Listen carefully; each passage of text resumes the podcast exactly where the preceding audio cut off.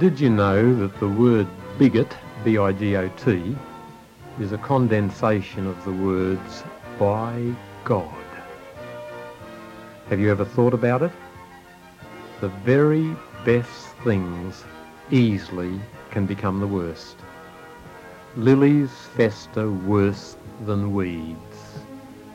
Sex, politics, religion, all intended to be the source of much good, can become the source of terrible sorrow. How can we tell true religion from false religion? True religion consists of faith, hope and love. False religion makes a world of an atom and an atom of a world. This is Des Ford of Good News Unlimited.